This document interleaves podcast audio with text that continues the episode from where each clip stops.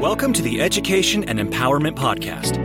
In this show, our hosts explore success and advancement through education by interviewing today's top leaders in the fields of education, business, and technology in order to provide insight into what it really takes to succeed. This show is brought to you by Forstay, a SaaS enabled online booking marketplace for student and intern housing. Forstay provides turnkey, all in one cloud based accommodation software solutions for colleges, universities, and organizations. Learn more at offcampus.forstay.com and landlords.forstay.com. All right, let's get into the show.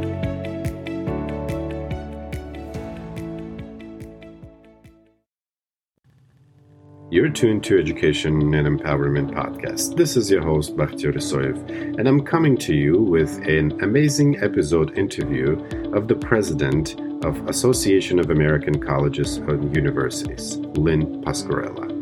Lynn Pasquerella was appointed president of Association of American Colleges and Universities in 2016 after serving the 18th president of Mount Holyoke College. She has held positions as provost at the University of Hartford and vice provost for academic affairs and dean of graduate school at the University of Rhode Island. A philosopher whose work has combined teaching and scholarship with local and global engagement. Lynn Pasquerella has written extensively on medical ethics, metaphysics, public policy, and philosophy of law. She's also the president of Phi Beta Kappa Society and host on Northeast Public Radio, the Academic Minute. She's also a recipient of Mary Baldwin University Sullivan Award for Outstanding Service to Humanity. Ms. Pasquerella serves as a member of advisory board of the Newman's Own Foundation and sits on the boards of the Lingnan Foundation and the National Humanities Alliance, as well as George Washington University Hospital's Ethics Committee. Named by the Diverse Issue as one of the higher education's top 35 leaders, Lynn Pasquerella is a graduate of Quinebaug Valley Community College, Mount Holyoke College, and Brown University. Ms. Pasquerella has also received honorary doctorates from Elizabethtown College, Bishop's University, and University of South Florida, University of Hartford, and University of Rhode Island. In this episode, Ms. Pasquerella and I are discussing about how to connect the dots for those who are thinking about preparing young people for global citizenship. All right, without further ado, let's right dive into this amazing episode. Hello and welcome to Education and Empowerment Podcast. Today, I'm very thrilled to welcome Lynn Pasquerella. She is the CEO president of American Association of Colleges and Universities.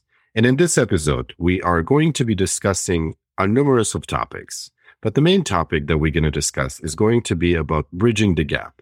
How do we connect the dots for higher education stakeholders? And we'll make the case for preparing young people for global citizenship.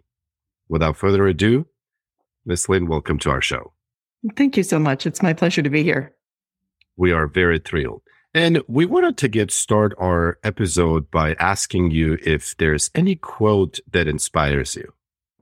There are no particular quotes, but when I think about what inspires me, I turn repeatedly to essays by Bart Giamatti, his Green Fields of the Mind, and Tolstoy's My Confessions. While seemingly disparate, both essays have in common a focus on the frailty of human existence and how to find meaning and purpose given the inevitability of death.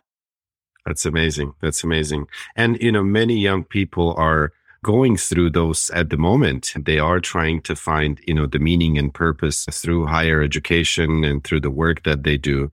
How, if you were to reflect back, uh, you know, tell us how you got started in higher education in the first place. My journey to higher education is, I think, certainly unpredictable. I graduated from high school at the age of 17 and attended a local community college that had just opened up in the town in which I lived. I had a, a full scholarship to go to my state's flagship university, but decided to attend a community college so that I could be a caregiver for my mother, who was chronically ill. Neither of my parents had the opportunity to graduate from high school. My father joined the war effort following Pearl Harbor Day when he was only 16 years old. And my mother got married at 16 at a time when you couldn't be married and be in school. Oh, wow. And so she gave up her dream of being an English teacher. When I was 11 years old, she became a single parent. And both my parents spent their careers working in factories. I had the opportunity to work alongside her in a light switch factory where she was doing piecework when I was 16 and, and was able to escape that, that work only because of funding under a federal comprehensive employment training act, the CETA funds.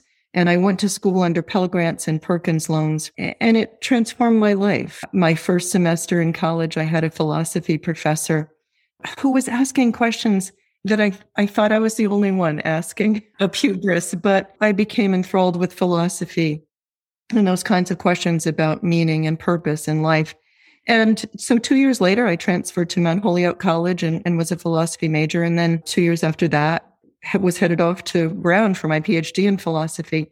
And what I wanted to do was to, to spend my career engaged in working with students and in grappling with those most fundamental questions of human existence. And so that was my start in higher education. That's amazing. And that's very inspiring. I think, you know, each one of us have that story that transforms the way we think, the way we act, the way we lead. And, and, you know, I'm, I'm sure that, you know, those experiences shaped for the work that you do now, you know, inspiring and leading such a big association that has its footprints in higher education to its successes and, you know, coming over the challenges and, and opportunities. And I was hoping that you could tell us a little bit more about the work that you do with uh, American Association of Colleges, Universities, perhaps shed more light into, you know, why does it exist and what's the mission and the vision and what kind of work it does with uh, educational institutions in the United States. The mission of AAC&U was to advance the vitality and public standing of liberal education by making equity and quality the foundations for excellence in undergraduate education in service to democracy. And so we recognize that inextricable link between liberal education and our nation's historic mission of educating for democracy. When I graduated from Brown, I, I, left with a deep and abiding commitment to providing access to excellence in higher education, regardless of socioeconomic background, to certainly the, the centrality of liberal education, but also to advancing Benjamin Barber's notion of colleges and universities as civic missions, where we not only educate people to be free, but we free them to be educable by serving as a visible force in the lives of those who are the most underserved members of society. Right. AAC&U has, has provided this wonderful format, forum for engaging in all of this work. And it, it's been my honor and privilege to, to serve as its president. That's amazing. As I'm hearing this, uh, you know, I'm reflecting on on the 10 years, I mean, a decade from, you know, 2011, 2010. I mean, it's been always there, but I've been noticing a lot of pressure on the past decade from the public and and seems like public is losing trust in, you know, higher education. What would you say is the root cause for that? I mean, what triggered all of this? It's interesting because in the 80s, certainly with Ronald Reagan's presidency, uh, his governorship a decade before, there was a shift away from the notion of higher education as a public good to viewing it as a private commodity. Mm-hmm. And that coincided with colleges and universities opening the gates to students of color, to first generation students, to women. And now we have gotten to the point where that commodification of higher education has resulted in this notion of tuition in exchange for jobs. Right. So there's pressure. We see legislation introduced in a number of states, Florida, for instance, where they were trying to remove funding for Bright Futures scholarships if students weren't majoring in a field that was deemed immediately employable. So the evisceration of right. the liberal arts and sciences, a focus on, on STEM and not only on STEM, but on jobs. Right. And uh, so that's, that's fueled this current prevailing national rhetoric that has called into question the value of higher education in general and liberal education in particular. That's, yeah. Yeah, you're so right. And, and, if you were to name maybe, you know, a couple of initiatives that, you know, you're proud of that either, you know, association itself or the member members of the, you know, association are currently doing into helping transform that into more kind of a, a positive, you know, worldview about, you know, higher education in America, what would those be? Oh, there's so much remarkable work taking place at colleges and universities of all types across the country and indeed around the world. And our membership reflects not only national institutions, but, but global institutions. And, you know, I'm most proud of the work that we are doing now at this moment of, of racial reckoning to jettison a belief in a hierarchy of human value through our work with Truth, Racial Healing, and Transformation campus centers our work with Eboo Patel and speaking across religious differences. Eboo leads the Interfaith Youth Core.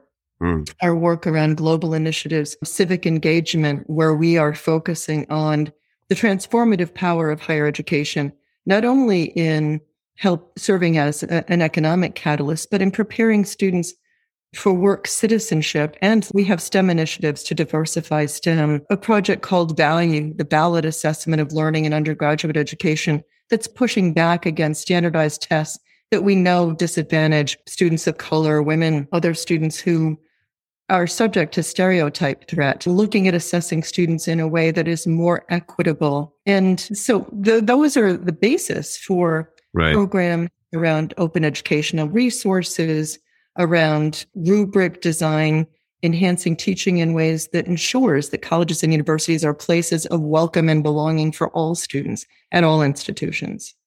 And it's not an easy job. I mean, as you say this, you know, I'm, I'm sure this is a lot of work that needs to be done and and it's you know not a single institution it, it, takes you know as an african proverb it takes a village to raise a child. So it takes entire higher education and all the stakeholders to commit uh, to this mission and vision. And i really applaud uh, the work that you do there. Look forward to you know all the new transformations that you know are going to happen soon. And you know as i'm thinking about this i wonder if the whole COVID 19 added another layer of challenges to the work that you've been doing. And if you were to reflect on 2020 and 2021, what have you noticed? Can you elaborate on this a little bit? It, it certainly added a layer of complexity. What we have known for several years is that the current financial model for higher education is unsustainable. We can't continue to raise tuition have burgeoning loan burdens, especially at times when job prospects for college graduates are uncertain. What we saw from COVID 19, despite the pivot to remote and online learning, that was really astounding on the part of institutions across the country, was the food and shelter insecurities experienced by students at all types of institutions, but also the expansiveness of the digital divide with right. students lining up and to, to get computers or in digital parking lots because they didn't have access to internet or didn't have broadband high speed internet. And so the equity issues have come to the fore of higher education at this moment of, of racial reckoning. So we need to reinvigorate, reimagine higher education in a way that is going to center this equity mandate and I think that's what we've learned most from from this. Because when we look at my my colleague Cia Verschelden does work on cognitive bandwidth and the ways in which food and shelter insecurity, homophobia, racism, sexism, ableism reduce the capacity of students to engage in learning, which makes sense. You can't worry about how you're going to do on your next biology exam if you think you're going to get beaten to death because you're living in your car or you're worried about where your next meal is going to come from Right. Recognizing the the ways in which higher education needs to go beyond teaching disciplines, but also in making sure that we are these places of welcome and belonging focuses on issues of cognitive bandwidth, the psychosocial issues, the well-being, a whole student, as, as we haven't in the past. It's been a, you know, survival of the fittest approach. And, and that's no longer adequate as we address um, the equity imperative in higher education today. That's amazing. As you're saying this, you know, it, it, reminds me of my conversations with numerous leaders like yourself, you know, across higher education in the United States. And the conversations we have with them is around, you know, student success outside of classroom. I mm-hmm. mean, there's a lot of research into how, you know, students only get about 15% of, you know, uh, what they learn from the classroom and then 85% of it comes from outside of classroom. And so, you know, higher education leaders like yourself are tasked with creating environment that is inclusive and that prepares the student as a whole, not just, you know, for that classroom experience, but also you know, the living situation and the subject uh, that you also addressed about, you know, racial discriminations, the different type of, you know, discriminations that are out there. And, and I'm very, you know, honored to be speaking with you today because, you know, as a leader of such an influential higher education institution association, you are at the front of the decision making process and, and you help other leaders to help shape you know where the future is going. So you know I, i'm sure our podcast listeners will be curious to hear to what kind of lessons would you share with our podcast listeners who could be you know college presidents or you know vps and and people who are running higher education institution to address them into the lessons about uh, improving undergraduate um, and graduate education and advancing liberal education. You know, what can we do uh, mm-hmm. and what can we collectively do right to prepare young people for global citizenship. Oh there's so much embedded in that question thank you for it. I think more than ever institutions need to demonstrate that they are anchors in their communities illustrating that their success is inextricably linked to the psychological social educational economic well being of the members in the communities in which they're located and those they seek to serve, of higher education as existing within the ivory tower, our power as public intellectuals to speak to those outside of the academy in ways that resonate with them if we hope to make any progress in restoring public trust in the promise of, of liberal education and indeed inclusive excellence. We also have to focus on student success, not just providing access to higher education, right? But supporting ways for students to to complete that education. And and so you mentioned this that you know studies from Gallup have shown that students are successful when they have faculty members who reach out to them outside of the classroom, students right. who engage in hands-on learning, addressing real-world problems. So every institution needs to provide those opportunities for all students to engage in high impact practices, to address the unscripted problems of the future, to apply their knowledge and skills in ways that allow them some agency, to, to center on the issues that matter to them most, and to connect curriculum to career in ways that are going to position them for success in, in work, citizenship, and life. And so that that involves community engaged learning, service learning projects, intern applied learning that's integrative, that right. doesn't focus on disciplines as disconnected silos, but rather as varied approaches to the same enlightened end. Yeah, you're right. I'm kind of thinking about this also from a perspective of, you know, parents or, or the public. What advice would you give to you know, the public, so to speak, the collective of parents and others who are involved in, you know, higher education, whether it be service providers or, you know, the different partners, you know, across the spectrum. What can we do together to help move that to the next level? If we've learned anything from COVID 19, the ensuing financial crisis, this moment of racial reckoning, is that the, the problems of the future, like COVID 19, are not going to be resolved through narrow technical training, but rather through a liberal arts and sciences education. When I think about what physicians had to deal with, other healthcare givers had to deal with in relation to COVID 19, it didn't matter how much technical training they had in the sciences when they had to make decisions about who should get the last ventilator, whether to hold hands with a dying patient, or to, who had no family because of hospital imposed restrictions on visitors or whether to go treat somebody who might survive, whether to risk the lives of their own families by continuing to work when they didn't have access to the proper protective equipment. And, and so these kinds of ethical dilemmas, the moral distress that they faced, the need to allocate scarce resources wasn't something that going to be resolved through their training in science, but through this integrative approach to learning in the humanities and the social sciences.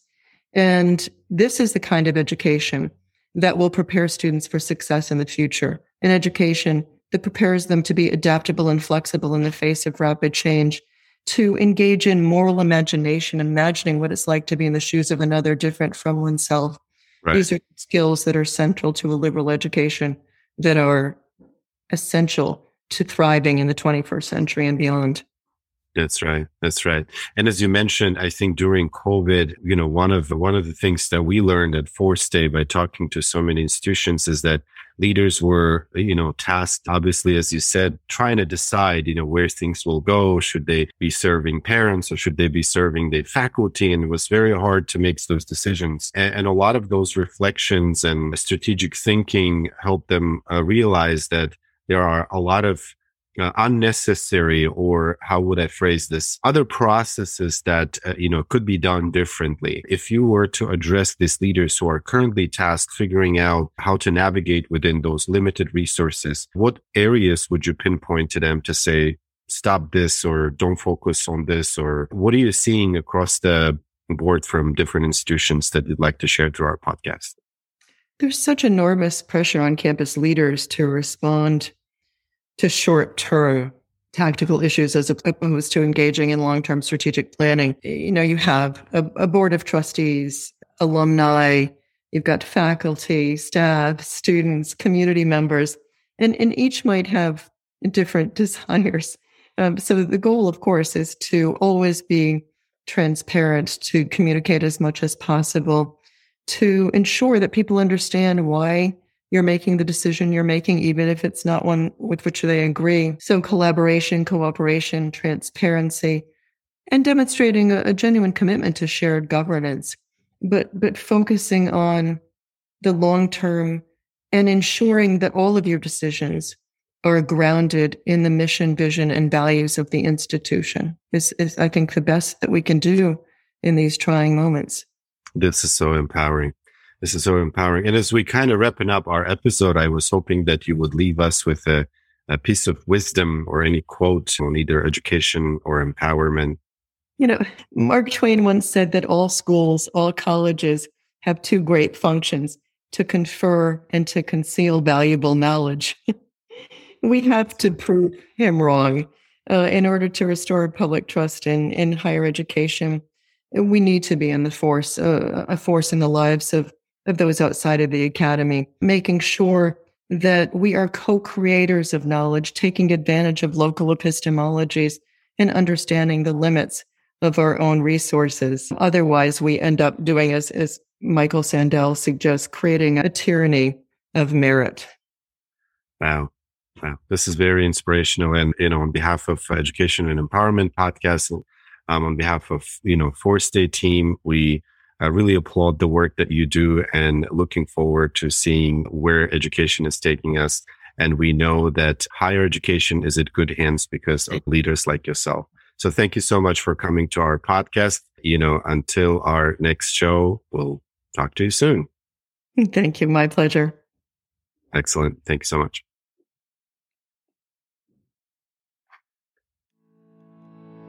We hope you've enjoyed this episode of the Education and Empowerment Podcast.